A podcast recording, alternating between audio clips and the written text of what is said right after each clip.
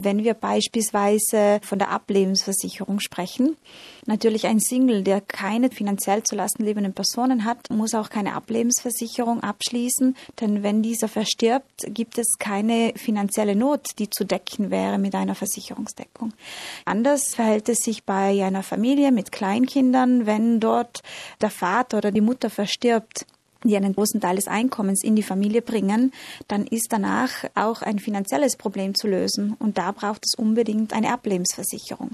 Die einzige Versicherung, die jeder und jede abschließen sollte, ist eine private Haftpflichtversicherung, die Schäden abdeckt, die jemand unabsichtlich Dritten gegenüber verursacht ob jetzt mit 20 als Single oder mit 40 als Familienvater oder mit 70 als Rentnerin. Ich kann nicht sagen, dass diese Art von Schaden nicht eintretet. Also somit eine private Haftpflichtversicherung ist unbedingt notwendig, um finanzielle Sorgen fernzuhalten, weil ich andernfalls, wenn ich keine private Haftpflichtversicherung habe, mit meinem Privatvermögen haften muss. Wer zur Miete wohnt, unterschätzt manchmal den eigenen Versicherungsbedarf. Manchmal denken die Verbraucher, sie bräuchten keine Versicherung, wenn sie eine Mietwohnung haben. Da irren sie aber, denn es sind effektiv bestimmte Risiken da, die es abzudecken gilt. Und zwar einmal habe ich natürlich in meiner Mietwohnung mein ganzes Hab und Gut. Wenn dort ein Feuer ausbricht, mein gesamtes Hab und Gut kann weg sein. Und da sprechen wir von mehreren Tausenden von Euro. Also hier würde ich sagen, ist ein bestimmter Bedarf gegeben. Das Gleiche gilt für einen selbstverschuldeten Brand in einer Mietwohnung mit Schäden an den Mauern oder an Einbaumöbeln des Eigentümers. Denn die sogenannten Kondominiumsversicherungen decken längst nicht alle Schäden ab. Wie viel Bedarf an zusätzlichen Versicherungen besteht, hängt von den jeweiligen Lebensumständen ab.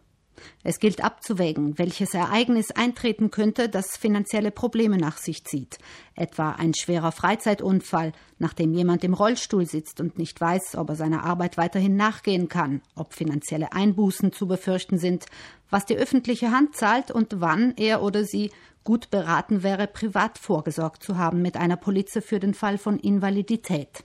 Oder beispielsweise in meinem Eigenheim, ob jetzt Miete oder Eigentum.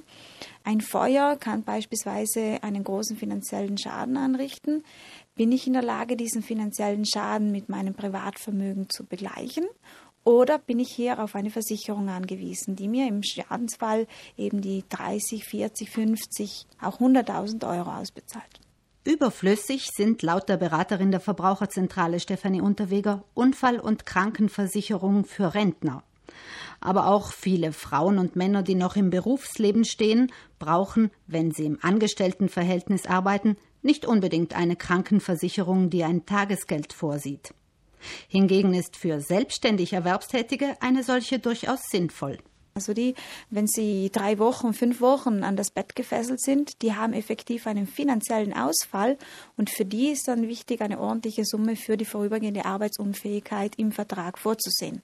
Eine andere Sache sind Krankenversicherungen, welche die Kosten übernehmen, wenn jemand sich in einer privaten Einrichtung behandeln lässt. Solche Verträge beinhalten oft Beschränkungen und Selbstbehalte, die auch relativ hoch sein können. Die Versicherungsberaterin der Verbraucherzentrale sieht zurzeit noch keinen Bedarf für solche Versicherungen, auch weil es keinerlei Garantie gibt, dass die Versicherung für privat erbrachte medizinische Leistungen dann auch tatsächlich aufkommt.